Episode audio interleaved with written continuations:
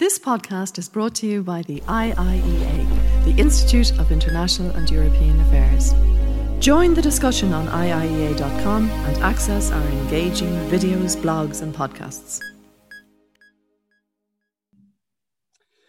Good afternoon. My name is Michael Collins, and I'm the Director General of the IIEA, the Institute of International and European Affairs here in Dublin. I'm really delighted that so many are joining us today for this very special IIEA event as we mark the 30th anniversary of the foundation of the Institute back in 1991. This afternoon, I have the great honour to extend a very warm welcome indeed to two people, Bertie Ahern and Tony Blair, who as Taoiseach and British Prime Minister have assured their place in the complex history of these islands. Their great shared legacy is, of course, the Good Friday Agreement, which underpins the peace that Northern Ireland enjoys today. For six years, serving in the Department of the Taoiseach, I worked closely with the Taoiseach and with the Prime Minister and saw at firsthand how, together, they managed the peace process and ultimately also developed in their time unprecedented, level, unprecedented levels of cooperation, understanding, and goodwill between London and Dublin. So we have a lot to talk about, about the past, about the present, and particularly also about the future.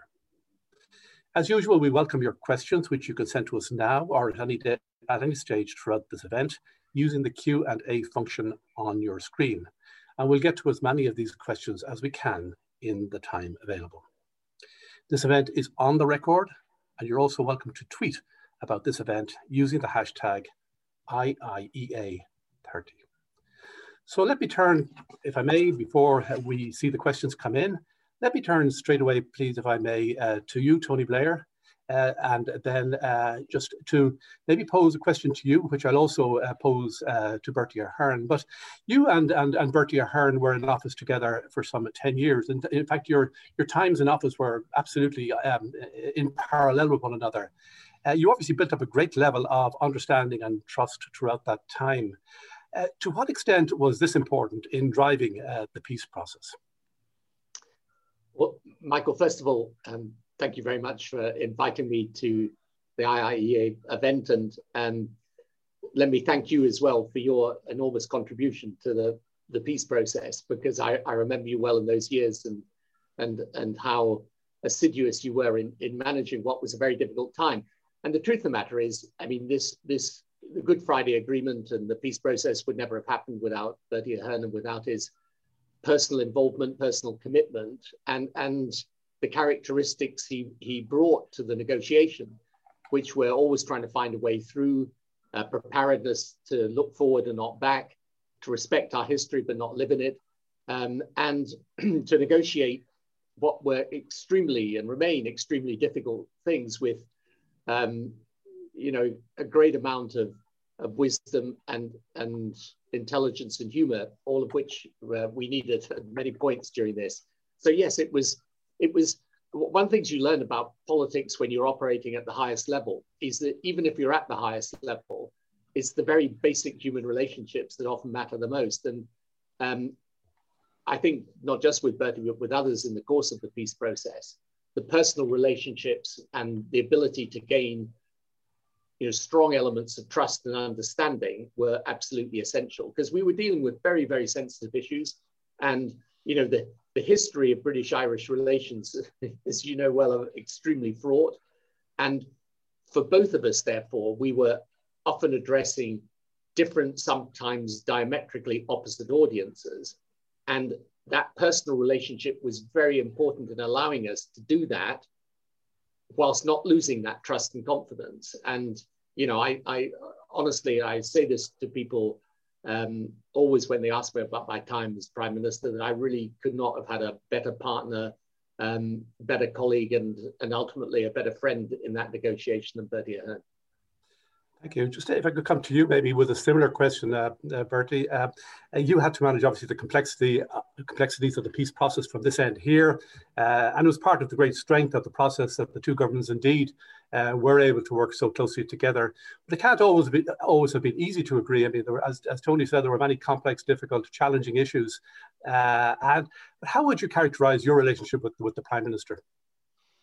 Well, Michael, it's good to see you and uh, delighted to uh, to join with you uh, today, and good luck for all of these events that are around the, the anniversary. Um, I, I, think the, the great thing working with, with Tony Blair uh, for me was that I think even in opposition, we had built up a relationship that we trusted each other. And both of us had committed in that summer uh, of 1997 that if elected, and his election was a bit more sure of mine because he had an enormous majority, um, I had to work my way through through a, a, coalition to get some extra support. But you know, we, we had decided that we were going to give this thing a real shot. And you, one side couldn't do that. I mean, the, the Irish side could not do that. It was the fact that Tony was prepared uh, to put in a huge personal commitment, to put in enormous hours. I mean, we always think on our side how busy we are. The reality is that um, you know the UK is a is, is a huge country. It's, it's huge international involvement, and you know to, to get the prime minister to dedicate himself uh, to give the hours that he did that winter of 97 into uh, spring of, of 98 uh, to stay uh, at the talks for, for that entire week. And just to be over it every weekend, I, I remember fondly those phone calls uh, to Chequers, those phone calls in the car um, to Tony when he was moving around. And, you know, I, I think by the time we got to Good Friday, I remember George Mitchell, and we think of him today. I know he's, he's battling some health issues, but, you know, he, he said, well, that's the end of that bit. Now you have to implement it. And uh, I think Tony and I realized that for, for another nine years we have to do that. But uh, I think the friendship, I mean, I, treasured from my life, uh, the rest of my life, the, the friendship we had. Um, we had some fun too. Um, but we worked at EU level closely, we worked internationally closely. But I think for the island of Ireland, the fact that he was prepared uh, to give uh, the commitment, the time, the energy, uh, his enormous skills, uh, that's really what got us across the line. That's excellent. Um, so you know, it's now 23 years since the agreement was uh, was was signed. Uh, 23 years have passed. Um, lots of challenges along the way. Um, there's been successes. There's been disappointments. I suppose there's been frustration. Uh, Tony, I mean, uh, how would you see the state of, uh, of affairs today? I mean, would you have a sense that the the Good, Good Friday Agreement has fulfilled all of your expect or some of your many of your expectations? Well, I think the, the, the, Good Friday Agreement was was just a beginning, as, as Bertie was saying a moment ago. And then after that, there, were, there was a long process of implementation.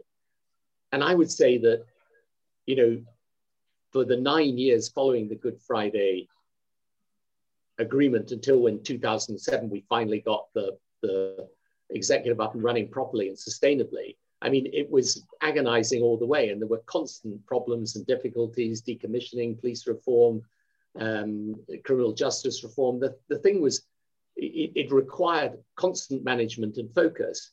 And, you know, obviously, it's look around the world, as I know very well now, people regard the Good Friday Agreement as a, an immense achievement, and it was. But in the end, you know, it takes a long, long time for, you know, old problems and elements of enmity to disappear. And, and I think, you know, we can't obviously now we're, we're in a new and difficult situation. Um, but you, you can never rest with, with this. And I, I think the one thing that I learned during the course of, of dealing with Northern Ireland over all the time I was prime minister was that, you know, the moment you were you were complacent, the thing could slip away again.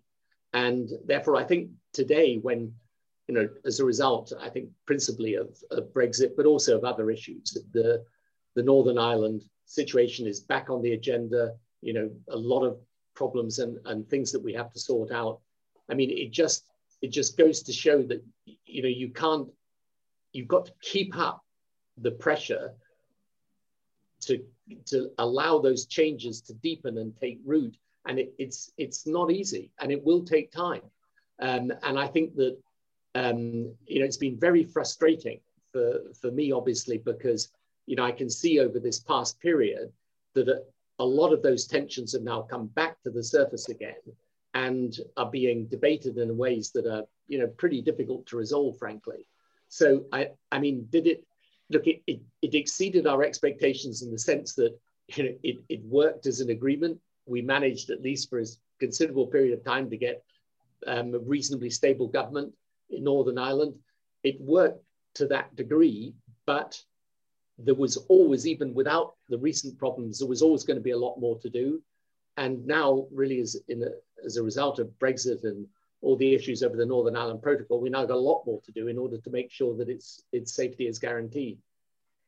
Would you see uh, Bertie, its safety being threatened uh, currently, um, and how I mean, what's your, your your sense of the agreement after these 23 years? Has it met your expectations? I know are a lot more work to be done, I'm sure, but um, I mean, it, does, it, does, it, does, it, does it cause a level of frustration with you? And maybe just also, if I may, Bertie, to what extent um, do you would you have a concern that the current generation, if I may call them that, you know, maybe uh, has uh, maybe less of a full appraisal of what it took to bring about the peace that was secured in the 1990s? Yeah, I, I think the probably the great success uh, of the agreement um, in the early years is that it, it ended uh, violence. I mean, there has been some events, but you know, thankfully not much. There's been some protests, but again, um, not much. And I think that that has been the very successful part. Uh, have we still got peace walls? Have we still got differences? Um, have we still got antagonism and sometimes uh, just um, raw hatred. Um, uh, and unfortunately, some of those things that I would have hoped would have drifted away uh, over a decade or two uh, have not done so. Um, uh, as I always say, Michael, the, the one thing that Tony and I were always talking about was the process, and it was a process, was an ongoing process, uh, and that this would live on probably for many, many decades afterwards. Uh, the one thing we never talked about was um, what would happen if the UK or Ireland uh, left the European Union.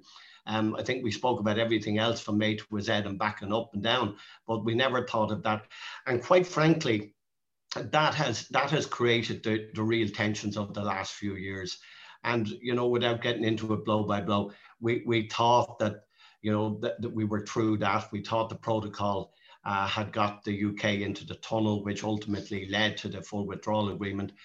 Uh, and then even this very day, as, as we speak, um, uh, Lord David Frost is, is, indicating that, that, that, he doesn't see the protocol being part of the UK policy going forward. So, you know, this is a real tension. And unfortunately, that then uh, creates the position that the politicians believe that in some way or another they can move this aside. And you know, that can't ignore the fact of what will EU leaders will say, this is the integrity of the single market. So things now that are outside of what Tony and I negotiated uh, start taking over. And I think that's going to be the problem for the immediate months ahead.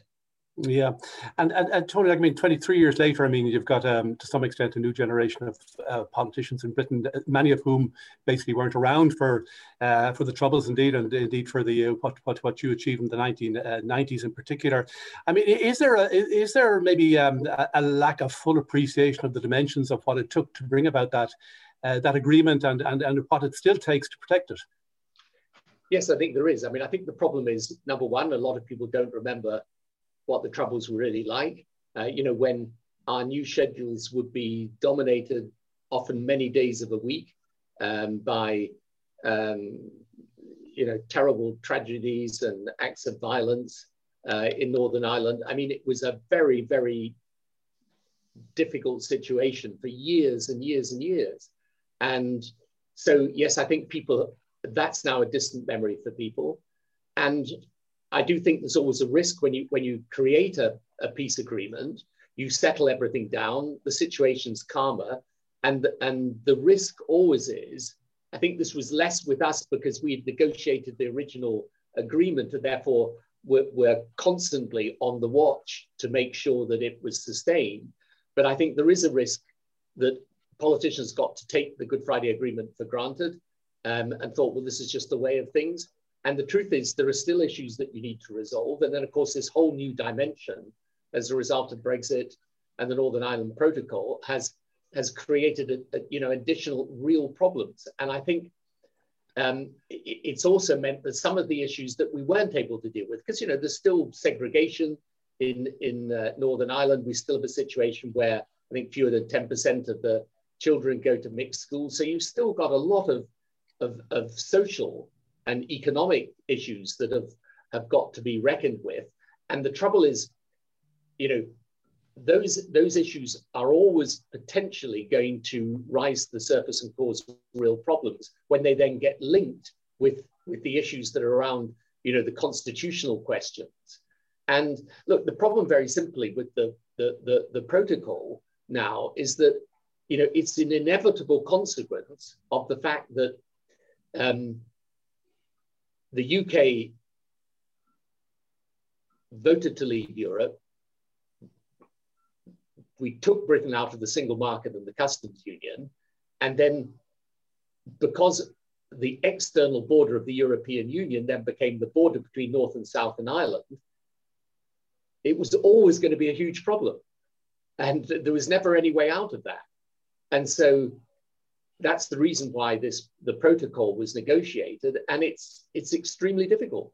Um, and so you, you've got some of these some of these long-standing issues, social, economic, um, uh, you know, the context of, of, of the conflict that is elements of the conflict that's still there, and then you've got this this new addition um, of, of a constitutional challenge that the Brexit situation brings about. So I think you know what what I constantly urge the government today is to realize that if you if you want to protect the Good Friday Agreement, you've got to work at it hard. You've you've got to be prepared to really devote time to it, and you know with the best will in the world, that can't just be left to the Secretary of State. It's also got to engage the interest and attention of the Prime Minister and the whole of the government, because otherwise, you know what what we have built up with a, a lot of hard work and effort is going to be at risk. Yeah, I, I, think we'll come back to, if we may, uh, to the protocol issue and maybe issues around Brexit a little bit more uh, later on. But uh, I see there's an early question in, in around um, uh, one of those unresolved issues, which is, uh, if I may put it to you, uh, Bertie, the legacy issues again, most recently manifest, I suppose, in the uh, in the um, in the coroner's report on the Ballymurphy killings back in 1971. Um, uh, so, indeed, some of the issues, many issues, several issues, were not resolved on the day in 1997. Some of them have been resolved since, but. A question from John Cushnahan, a former leader of the, uh, um, the Alliance Party and MEP. How do both speakers believe the legacy issues should be addressed? So, Bertie, could I put that one to you first? Well, I mean, I think from the day we negotiated the Good Friday Agreement, we've been trying to deal with uh, the legacy issues, and uh, there were a, a, number of events that happened early, early on. Um, Tony uh, that we would deal with the Bloody Sunday issue, and we had a, a long, detailed inquiry that was successfully concluded insofar as, as I think the relatives uh, appreciated that. Um, it didn't bring back anybody uh, that was killed. We know that, and it, it didn't solve all the problems of those who were injured. But I think it was a, a, a decent, genuine attempt to deal with it. Uh, then we looked at some of the other cases and we made some progress on that. And then after our time, uh, the the governments and the parties in the north agreed the Stormont House uh, agreement back in seven years ago. Now, I, I accept that if the Stormont House agreement was as perfect uh, as everybody genuinely tried to make it uh, at the time, then it probably would have been implemented now. Uh, the fact is, it isn't. But the, the way to resolve that, Michael, is for the, the governments uh, and the parties uh, to, to sit down and see where it's not working and see what changes that they, they have to make. And there's a lot been written in recent days about that. But I, I think it, it, the Stormont House Agreement is fairly good. Um, it, it, maybe it's some uh, nuancing that, that is required uh, to deal with it. But um, the, at the same time, as you recall, Mike, we I, I, put a lot of time into the Dublin Monaghan bombings, uh, some of the other bombings that took place in border towns. Nobody was prosecuted on that, but we had two eminent chief justices or uh, Supreme Court judges, Justice Hamilton, um, who spent many years on it, then followed on a, a, again. Uh, so uh, there was a lot of work done on that. I don't think that can be done for every single case. Uh, I don't think you can take 40,000 cases and deal with them all to the same extent. Uh, so there has to be a process of dealing with that. Uh, and, and that has to be worked out in the Stormont House Agreement. And, you know, one of the things just to quickly add, Mike, what Tony was saying, it, I, am delighted to see that the two governments uh, had a meeting the other day, but more importantly, that there is a British Irish Intergovernmental Conference. The reason Tony and I put that into the agreement was that the kind of partnership and connectivity between the two governments that we had established for a decade would continue on. And, you know, there hasn't been a, a British Irish Intergovernmental Conference uh, in the life of uh, either the government here or the, or the British uh, of this British government. So I think these issues need to be sorted out. And when they have their meeting, which we've been pushing to for some time, I, I understand it's in June, but they need to look at these issues and not ignore them and, and, and not let them drift any further. Tony, do you think there's room for? I mean, it wasn't done at the time, but there was a lot of talk about it, some sort of truth retrieval, like like the, like in South Africa, in terms of dealing with legacy issues, issues from the past. Uh, would anything have been achieved by that? And and maybe why why, why didn't we do something like uh, the South African Truth and Reconciliation Commission? Well, I think it's it's it's worth exploring all of these options because people, you know, you, you you're trying to you you're trying to deal with two um, problematic and sometimes conflicting emotions. One is to try and put the past behind us, but the other is to understand the, the suffering and the heartache that people have gone through and, and their desire to know the truth about what happened. And you know, we you know we did try and resolve this when we were in office, and and you know, frankly, we found it impossible to do it. And the Stormont House Agreement was an a, attempt to, to do it also. And so I think you've got to keep searching for this. Um, because although in one sense it's it's very easy to say well you know look just let's put the past behind us and move on it, for for a lot of the the families who were and so many were who were touched by the troubles and and lost the ones that they love and in circumstances where they don't know what happened to them. You know this is this this pain i think never goes away. And one of the reasons look i remember when we set up the bloody sunday inquiry and you know i had a lot of internal opposition to it a lot of internal opposition.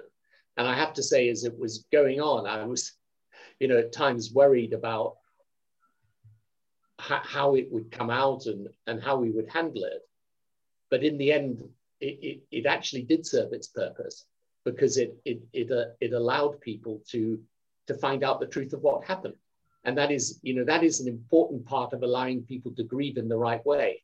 So I don't, I mean, I think there's no easy answers to this, and I don't want to cause any more difficulty for the government than, the, than what they're in already. But I would just stress this, the, the thing that Bertie just said a moment or two ago, the British Irish Intergovernmental Conference was an important element of the agreement. And honestly, all of these issues are easier dealt with if the British and Irish governments are working closely together. I mean, I, I can say throughout the whole of that, the, the 10 years of my premiership, the ability to have that close relationship with my Irish counterpart and, and our two governments to be pretty knitted together when trying to deal with issues of immense sensitivity. It was an enormous protection for us and, and an enabler to find solutions. So I think I, am if, if this conference is coming up soon, I think it it can't happen soon enough. And I think it's it's in that context you're able often to find solutions to these problems. So just a question here from uh, Daniel Murray, uh, who's from the Business Post, um, an Irish uh, weekend newspaper. Um, and maybe to you first, Bertie. He says, as a result of Brexit, do we need to rethink elements of the Good Friday Agreement or create a new agreement uh, on the politics of a shared island post-Brexit? Uh, in the process of reaffirming the Good Friday Agreement for a new generation. So I suppose the issue is, and there has been a little bit of chatter, not at governmental level, but there has been a little bit of chatter around, I suppose, about whether uh, the, the, uh, the, the agreement is, is there for all time in the shape and form that it was negotiated in 98? Or is there capacity to, uh, uh to look at that, or is that a good idea even? No, well, Tony and I had never any problem about that, Michael, as you well recall. In, in 98, um, when the agreement was ratified, uh, we put a review clause into it. Uh, and after the 2003 election, where uh, the DUP and Sinn Féin came to prominence, uh, then we started engaging uh, with, with the Sinn Féin uh, leadership and the DUP leadership, which led to the October 2006 agreement in St. Andrews. Uh, and that was a review. Uh, and that was difficult negotiations as well. And that allowed us to continue on in the institutions to uh, be formed in, in May 2007. So um, there's never any problem uh, in, in, in looking at to see where we can nuance it. Um, the idea of, of, of, negotiating or changing it uh, would be lunacy. Um, all you need to do is to uh, tweak it wherever you need to, to, to, to, tweak it. I sometimes worry, and I'm not saying it about Daniel, but I sometimes worry that some of the things I hear about the, um, the agreement that would really be good for some of the, the current population to read the full agreement because uh, they make comments uh, about things that are actually in the agreement. So, um, but I, I, I, have no problem about people looking from time to time uh, and seeing um, if there are things that we can go. But I, I really do feel, Michael, that since 1997, and the biggest issue that we faced, and we faced lots of issues, I really do think it's it's Brexit because um, it's creating problems within political parties. It's creating problems within loyalism, within unionism. It's creating tensions uh, economically wise. And uh, really a handle on this has to be uh, got onto very quickly because uh, if we just keep on shouting across the water at each other, uh, it's not helping. Okay, just have, I see a question in here from Bobby McDonagh, former colleague, of course, and well known to you, Bertie, and perhaps to you. Um, uh, Tony, as well. But what Bobby uh, says, um, Brexit represents a lurch towards uh, unilateralism and, quote, taking back control. How dangerous is unilateralism for Northern Ireland and more globally? Uh, Tony? Um, yeah, well, it's, look, the, my view is that the world we live in requires countries to to cooperate and and and you do that not because not because you want to diminish your own national interest, but because you believe that cooperation enhances it. So, um, look, as you know, I was strongly uh, opposed to, to Brexit. Um, it's happened, it's there. Um, I think with goodwill and some trust, it, it is possible to find a way through um, the problems caused by the uh, the Northern Ireland Protocol in the in the Brexit agreement. But the trouble is, you know, that trust and goodwill's in pretty short supply between um, the UK and Europe. I, I, mean, I've had this these conversations also with the the current Taoiseach, and you know, my institute published a quite a good paper just a short time ago suggesting how we might better bridge the the gaps between the sides, but you know, the origins of the problem are just very, very simple. Inevitably, there was going to be a problem um, along the border. And so the, the, for, for the European Union, of course, has got to protect the integrity of the single market. Um, if the, we want to keep the border open, that means naturally a, a different relationship between Northern Ireland and Europe than the one between Britain and, and Europe so far as aspects of trade are concerned. So I think that it is possible to find a way through, but it will require us to, to cooperate and work strongly together. And, you know, one thing I think the spirit with which you approach that, and this really goes to the point about unilateralism. You know, we would never have had the Good Friday Agreement if I played to my audience simply and Bertie had played to his audience simply. So one of the, the real challenges of leadership is the degree to which you're prepared ultimately to say to some of your own people and your own supporters, look, this is worth spending political capital on. And even though there may be an easy and popular solution, we're not taking it. And the Good Friday Agreement, not just myself and Bertie, but you know, all of those people who were involved in negotiating that and agreeing it, all of them at some point, in order to make this work, had to, to be prepared to spend their political capital and be prepared to say, look, in the interests of cooperation, because we have a, a desire to reach agreement, we're prepared to make compromise and concession. And you know that is the spirit in which this has got to be approached now. And so if, if we approach it as, as the UK in just trying to play to those people who who who are strongly pro Brexit, you know, we'll make a big mistake. We've got to to try and search for a way through, and be prepared to do that, not in the spirit of unilateralism, but in the spirit of common and shared interest and values. Yeah, um, uh, uh, Bertie, if I could just come come back to you, if I may, um, in relation to a question here from somebody who's well known to both of you, uh, your former uh, press uh, secretary Mandy Johnson has a question in, um, asking you no less, uh, what would each of you do to resolve the current situation if you were in office? obviously, you have the, the privilege, or the, the, the, the, fact is you're not in office. We appreciate that. But if you were in office today, confronted with you know the doubts that that that the the, um, the the issues in around the protocol, uh, I suppose the, uh, the, the absence of the reconciliation that you would have hoped for arising from the Good Friday Agreement. If you were in office today, uh, Bertie S. Taoiseach, um, uh, is there any first step that you would make uh, to try and ease the situation and to bring to bring about um, a sort of a, a return uh, to greater tranquility?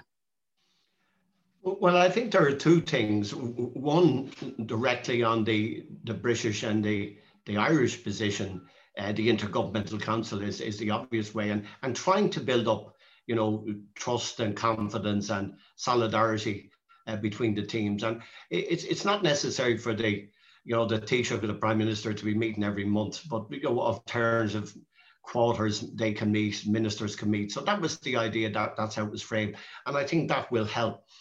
On the protocol, it's a bit more difficult because. Uh, it's not our call. We, we have to. We, we just feed in uh, to the to the European um, system and, working with with other countries, and that's not easy. And uh, I, I know the uh, Simon Coveney has been doing that as, as foreign minister uh, very well, but. Uh, there, there are difficulties because sometimes maybe there are things we would compromise on, but Europe won't compromise on. But I, I, I think you can just try and, and try to, to, to, bring things around. But um, as I understand it, uh, Michael, I might be wrong on this, but it, it looks as if, um, and I don't want to throw more oil on the on the fire, but it looks as if David Frost is, is more or less saying uh, the way that Europe are trying to operate the protocol um, is very fine, but that the UK are not going to play that game, and that's what's in this letter of today. If if the news reports are correct on it. Now, it, that will give the inevitable response from Europe, I'm sure. Um, and I don't want to spell out what I think that would be, but it's fairly obvious. Um, so, so therefore, the, the, the, this, this uh, horse is running away from us. Uh, and I think the, the, I think Ireland and, uh, Britain need to try and work on that, and we have to work through the EU. But it, it, it's not good, and we're at the start of the marching season. We're enough attentions, we're enough of problems, um, and really, it requires uh, hands-on, dedicated. I know we're in the middle of a pandemic, and we, I know we've all the other difficulties, but this needs some careful handling on, on all sides. Tony, if I could put the same question to you, I mean, I don't suppose uh, Boris Johnson is calling you looking for advice on, on, on, Northern Ireland, but if you were to do so, um, is there any uh, singular piece of advice that you would offer him at this stage to, to, to calm things a little bit? Yeah, but I mean, I think the, the advice I would give him is to try and and and break the the the operation of the protocol down into the practical parts of it because it's all about the goods that move from um, from Great Britain to Northern Ireland and then Northern Ireland potentially um, in uh, down into the south. So you've got to look at you've got to look at the actual facts of what is happening. Try and work out where, for example, um, you know there may well be cases where it's it's very obvious the rules will carry on being aligned. So you you you know you, you, you may be able to deal with some of these issues in a consensual way. But I think the other thing that I'd say is, you know, sometimes it's one of the things I think we learned with the the operation of the Good Friday Agreement, as I say, because this was we we made that agreement, but then there was a whole series of other things that had to be agreed after it. And sometimes what you need to do is you just need to keep keep going at talking through all the different issues and doing it really not um, not by public megaphone because that only inflames the situation, but doing it in a way which allows you then to to try and as you as you discussed with the Irish government, the European Union, allows you to see where you might, you know, you might be able to remove obstacles, uh, ease the path towards doing things because, you know, the Northern Ireland Protocol, I mean, it was negotiated by the same people who are now questioning it. So it's it's not as this was not an inherited agreement. This was an agreement that was signed and entered into by the very people now talking about it. So I, I think you know it's it's it's going to be very difficult if if uh, the UK simply says it wants to cast it aside. That's going to be extremely difficult to do because you know it's not as if the issues at the heart of it weren't absolutely obvious at the time that it was negotiated. I mean, they were absolutely obvious. That's why some of us were saying, well, there's going to be a problem here. So. I think in those circumstances, my, my advice would be, you know, and I think this has, it, it will take the involvement and engagement of the prime minister ultimately, is that you've got to approach this in a way which tries, as I say, to disaggregate, disaggregate all the issues, find out where there may be common ground, and work out some practical solutions. Because otherwise you'll end up in a situation where there is a, a complete breakdown and then all of those anxieties that there are um, about the protocol and the way it operates are just going to deepen and the thing will become even more difficult to resolve. Mm. I mean, I think it is possible to resolve it, by the way, having looked at it in some detail myself. Um, I think there are areas where it's obvious there's going to be a common interest in preserving common rules but it requires a lot of patience, a lot of hard work, a lot of goodwill, and a lot of trust. And as I say, those those latter two uh, things are in short supply right now. We're just up against the clock a little bit here, so I'm just going to come to uh, one or two questions. There was a, a, question here from Harry McGee from the Irish Times. If the UK government, uh, uh, Tony, in a unilateral move, were to scrap the Northern Ireland Protocol in its entirety, where would that leave the situation re a seamless border between North and South?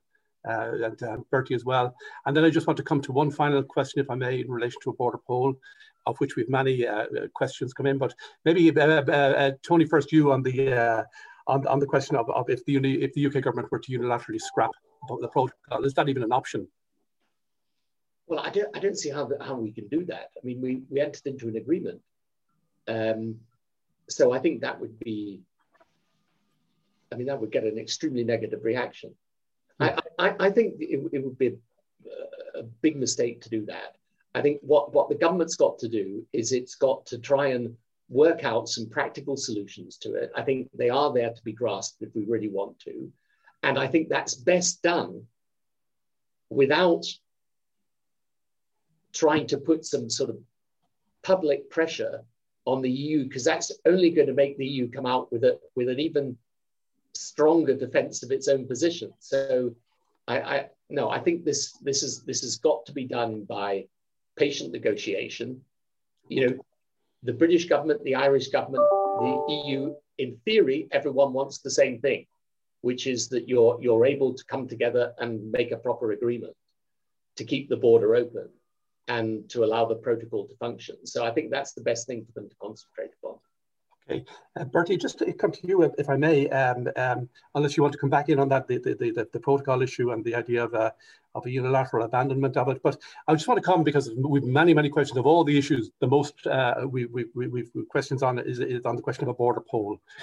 And, um, and I, we're drawing up against the clock here. So I just want to uh, just maybe ask the question. I did see one in from Dermot O'Leary from Goodbodies, for example, stockbrokers in relation to this, but there's many others as well. Uh, Bertie, you first, and then then Tony, and we're going to really have to wrap up on this particular uh, question, but it's the I suppose it's the question of the day. Um, uh, you know, uh, under what circumstances should there be a referendum uh, on Irish unity? Uh, and do you think, Tony, would the UK government facilitate this? But starting with you first, obviously it's very topical here. It's become topical here. so is this in prospect, um, Bertie? Well, listen, it's going to be a, a, big issue and it's going to continue on being a big issue.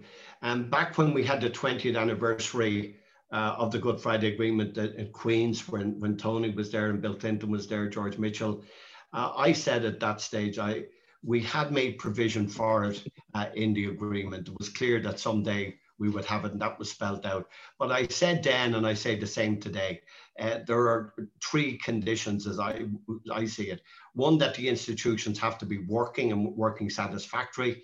Um, at that stage, they weren't. They're up and running for the last 18 months or so, but they must continue to run before you could get into, into that uh, space. Uh, the second one, you have to do the planning. Uh, there's not a lot of planning done. There are various academic groups and others now uh, doing that, and I think that'll help. And the third thing, I think there has to be um, some persuasion of at least uh, a, a, reasonably large proportion uh, of the unionist community that they see this as the way going forward. The idea of having a sectarian headcount or having us or them uh, or, or just uh, pitching one side against the other uh, is, is, not the way to go. Uh, so my summary of that, Michael, is we're, we're some years away from it. I hope it does happen, but it has to be done carefully and in time. Okay, Tony, I'll leave the last word on that to you. Yeah, well, I think there's a wise words from from from Bertie of, of caution in this, particularly at the present time. I mean, look, there's there's provision set out in the Good Friday Agreement as to how this this this can happen based on assessments of public opinion. But you know, in the end, I think this is look, Brexit's put the issue back on the agenda in Scotland. Uh, it, no doubt's put it back on the agenda in, in Northern Ireland. Um, but I think we've got to proceed with a, a, a lot of a lot of caution and according to the terms we've set out in the Good Friday Agreement. And probably right now, um, it's it's not very auspicious to uh, to put it high on the agenda. Let's get our let's get the problems we've got now with the executive, the Northern Ireland Protocol, and everything sorted out. Okay. So look, I mean, we've come to the end of this part of our webinar, and I think we've seen something quite special um, in these uh, exchanges and also got a sense of the capacity and the potential for these islands, and particularly for Northern Ireland, when London uh, and Dublin work in close harmony with one another, uh, which was very much a feature of when uh, uh Bertie Ahern was Taoiseach and Tony Blair was Prime Minister. So on my own behalf, on behalf of the IA, I want to thank you both uh, sincerely. We could go on for the whole afternoon. Uh, we are only really scratching the surface and we always knew we'd only get so far. but I think we got an idea of, of, of, of really the, your, your views on current issues and obviously the sincerity with which you hold these views as well. So we very much appreciate. But before we we adjourn this event, I do, however, now want to turn to uh, to you uh, uh, to introduce to you, Tony and and Bertie, the winner of the IIEA Brendan Halligan uh, Emergency uh, uh, Emerging Scholar Essay Competition. the winner of which we announced yesterday, and she is Lisa Claire Whitten, who's a PhD student in Queen's University, Belfast uh, whose essay on Ireland, Europe, and Northern Ireland was chosen by a panel of independent judges. Uh, and uh, we're very, very pleased that Lisa, uh, Lisa, Lisa is with us. But before I hand over to Lisa, I just know that uh, the Tony and uh, and you first, Bertie, maybe would like to offer your congratulations to Lisa Claire. Yeah, Lisa. Sorry. Go ahead, Tony. Go ahead. Lisa, well done. That's and, and I I'm, I'm looking forward to reading it uh, this weekend. Um, should offer me some interesting clues on the conversation we've just been having. But well done. That's a great achievement. Thank like you. Know, Tony, we, we limited the competition to 1,500 words. So I'm mm-hmm. sure Lisa Claire could have written more extensively, but you get an idea of the quality of the work from, from within the 1,500 words. So, so Bertie, just uh, maybe just a word from you before we hand over to Lisa Claire. Yeah, Lisa Claire, my warmest congratulations to you and when well done uh, to win a uh, an essay competition uh, called after uh, the great Brendan Halligan, who I knew so well. Um, it's a, great, a great uh, tribute to you and, and a great honor as well. So, and and congratulations as well. You, you told me earlier on that you managed to get your uh, thesis in as well. So, um, congratulations, and uh, I hope you can enjoy the summer ahead.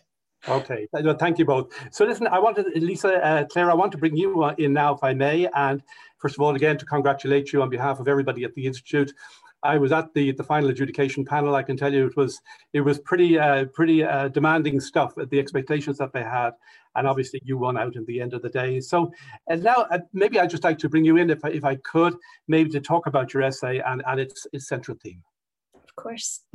Um, thank you, Michael and Prime Minister Blair and Taoiseach Ahern for your kind words and thank you to everyone at IIEA for extending the great honour of being the first recipient of the Brendan Halligan Emerging Scholar Essay Award.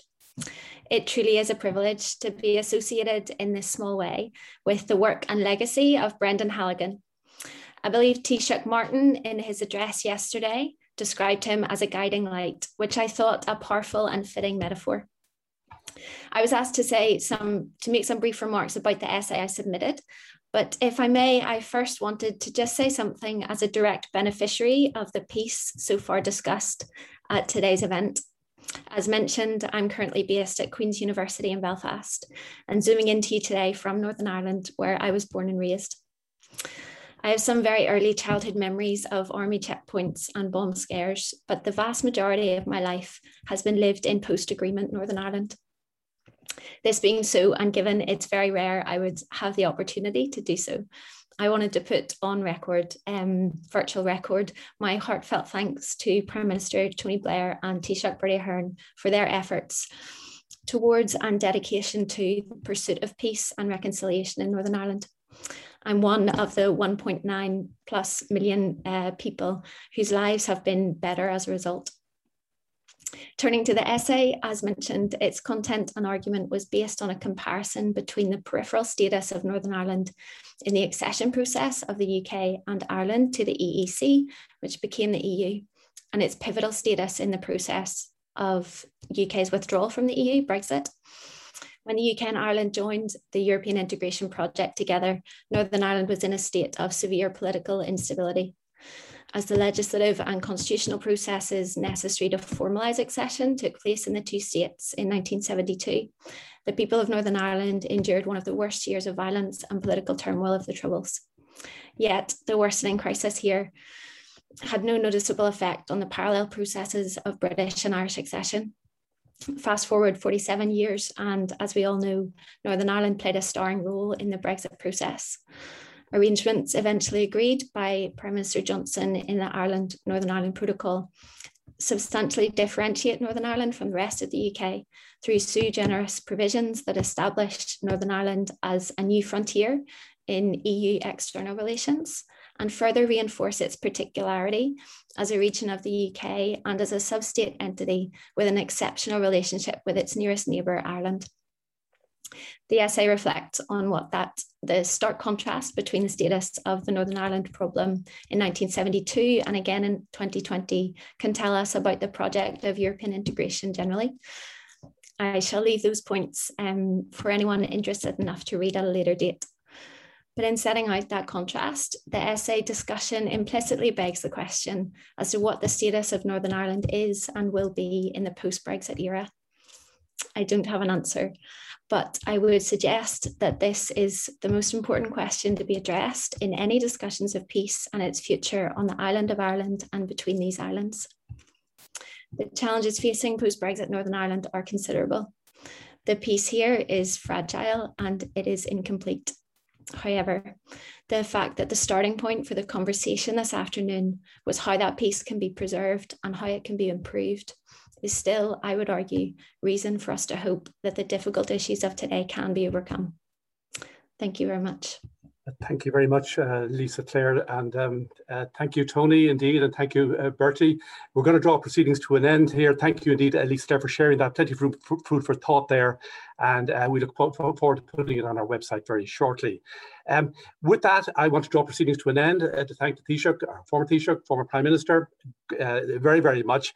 Uh, our events in the IIEA will be continuing in the afternoon. We have another event at 2, uh, 3.30 uh, dedicated to Northern Ireland, chaired by Derval MacDonald. You're all welcome to stay, those of you who are joining us. But the rest, uh, Taoiseach, uh, Bertie Ahern, former Taoiseach, uh, Lisa Claire, uh, Prime Minister Blair, uh, thank you very much indeed. That was really, really uh, important that we should have had this conversation and, um, and, and thank you for joining us. Thank you very much indeed.